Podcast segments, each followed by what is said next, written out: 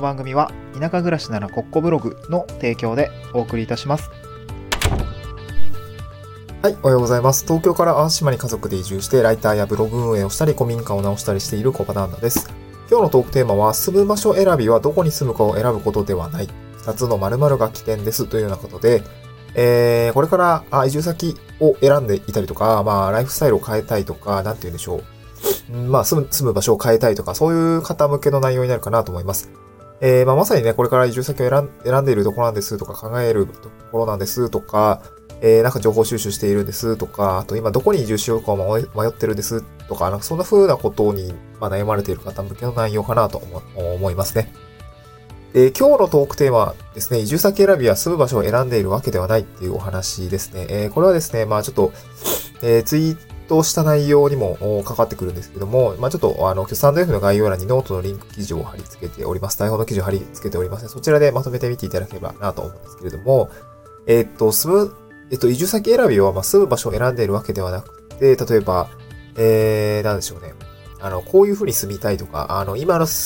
ライフスタイルを改善したいっていう人が、えー、最近ではあー考える人が多くなっていて、だからこう、単にこう、住みたい場所はどこかっていうものを選ぶのではなくて、移住後のね、自分のこう、ライフスタイル、すなわちもう少し解像度を上げるとなると、お働き方とか暮らし方を選んでいるんだよというようなあのツイート内容をして、今日はそういう話をしたいなと思ってるんですね。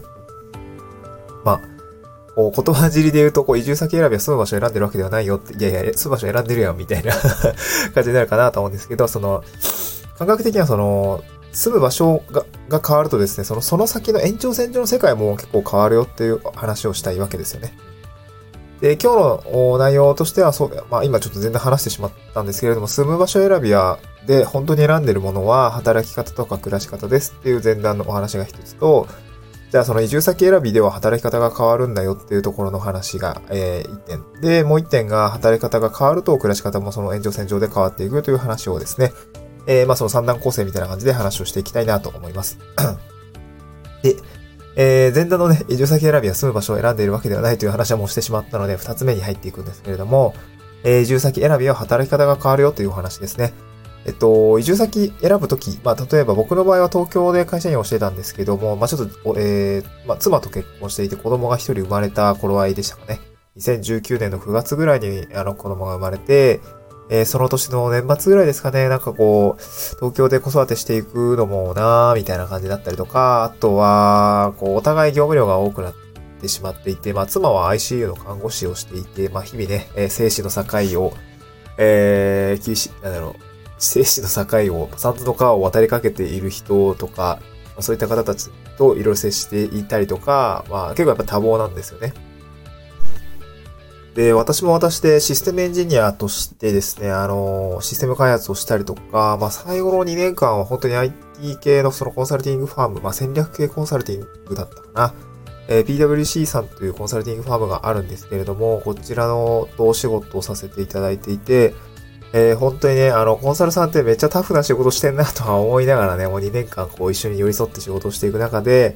えー、めっちゃ大変な思いをしたんですよね。別あそう悪い意味じゃなくて、めちゃくちゃね、学びはすごく多かったので、あのー、もうもう一回やりたいかってやったら、うん、まあ、やりたくない、やりたくない、うん、まあ、向上心はあるんだけどね。いや、あの、それだけきつかったっていう話ですね。いや、コンサルさん本当に大変な仕事をしているなと思いながらね、えー、尊敬と、あとすごくね、ビジネスの勉強になるというか、あ仕事の進め方もね、僕はそこですごく学んだというところがありますので、え、すごく感謝をしてるんですけど、本当にね、あれをずっと続けるのはしんどいなっていうところがあって、まあちょっとジョブチェンジというか、あの、働き方を変え、なんだ、住む場所も変えてね、まあ子育ても基本的には中心だったんですけれども、えー、そういう感じでこう移住をしたいなと思ったわけなんですね。うん。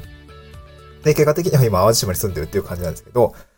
で、その移住先選ぶときには、そこに移り住んだ後に、こう、生計を立てるべき仕事のことは考えるはずですね。こう、なんか、ファイヤー、最近そう、淡路島にもなんかファイヤーして、淡路島来ましたって人がいて、いや、めっちゃ羨ましいなとか思いながらね、そういう話はしてたんですけども、あのー、なんだっけな、何の話だったっけ？えっ、と、あ、そうそう、仕事の話ですね。こう、なんか今の会社ではリモートワークができないんですとか、あとなんか地方でね、新しい仕事がしたいんですとか、あとまあ地域の役に立つ仕事がしたいんですみたいな、まあそういう気持ちをがも考えを持っている人って結構多いかなと思います。まあ今の会社でリモートワークができないわけじゃなかったんですけど、私も。まあでもその、なんていうんですかね、え現実的には通えない距離に移住するという、なるとやっぱ会社を辞めないといけなかったし、あと地方の方で新しい仕事がしたい。まあ、地方じゃなくてもよかったのかもしれないですけど、なんかこう余白のあるところで働きたいなと思っていて、それで起業じゃないんですけど、独立をしたんですよね。うん。で、その場合、こう、仕事を変えなければならないとか、まあ、私仕事を変えたいっていう、まあ、転職だったり独立っていう気持ち、結構芽生えてくると思うんですよね。で、そのままジョブチェンジする人も多いと思います。で、最近はこう、リモートワークとか進んでいて、転職なき移住って言葉も生まれているし、まあ、それを実現している人でさえですね、えー、僕の周りだと、やっぱ地域で他の事業を副業的にやったりとか、なんかそういうことに、まあ、なんか自然と発展していくみたいなこともよよく見ていて、結構その働く環境が変わると、やっぱ周りの環境が変わってしまう、まあどうあっても変わってしまうので、えー、働き方も変わっていくのが結構自然なのかなというふうに感じます。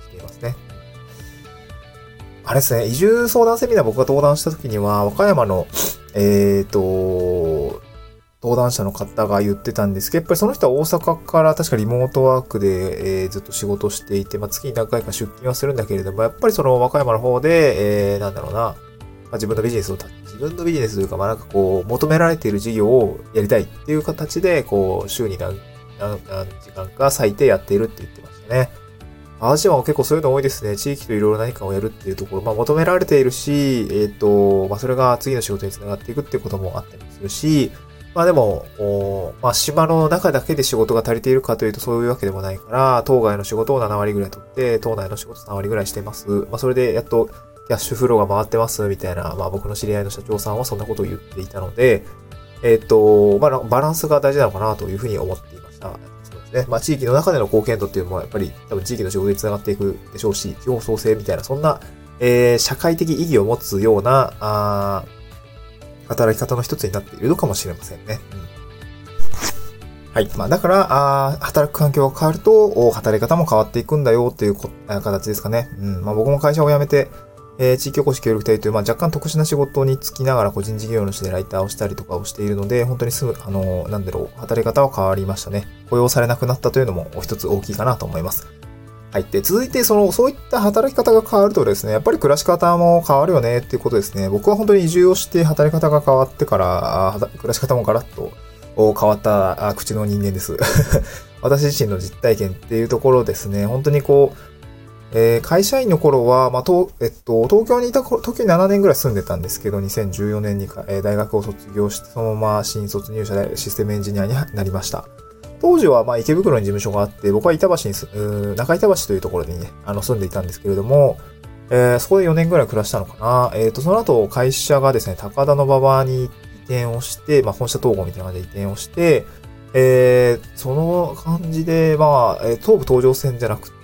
あ当時東武東上線だったんですけど、えっ、ー、とね、えっ、ー、と、うわ、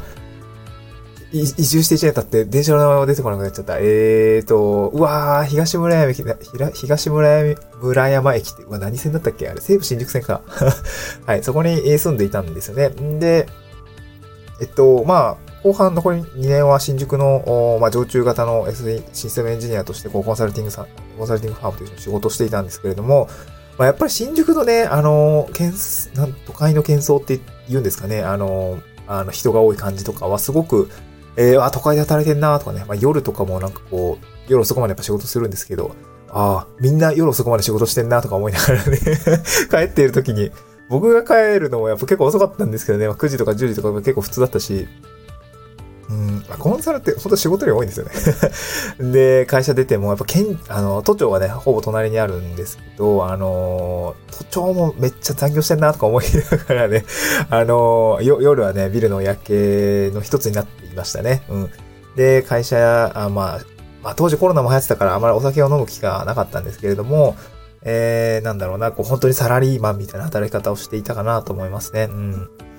あすごくそれは、あのー自分の経験としては良かったし、まあそういう人たちがいるっていうところ、まあ当然僕もそうだったから、すごくあのー、今移住して会社を辞めてみて、で今、あの、働き方で悩んでいる人とか、えー、地方に移住したいっていう方の気持ちはやっぱすごくわかるし、まあ僕の体験としては良かったんですけど、やっぱりそういうこう、電車に、ね、乗って帰るとか、夜遅くになってしまうとか、そう、通勤があるとやっぱり夜遅くなっちゃいますよね。だからこう、夕方、子供たちと一緒にこう公園で遊んだりとか、まあ、ゆくゆくはね、僕は今息子が、息子が生まれて、今、えー、な、あえー、と、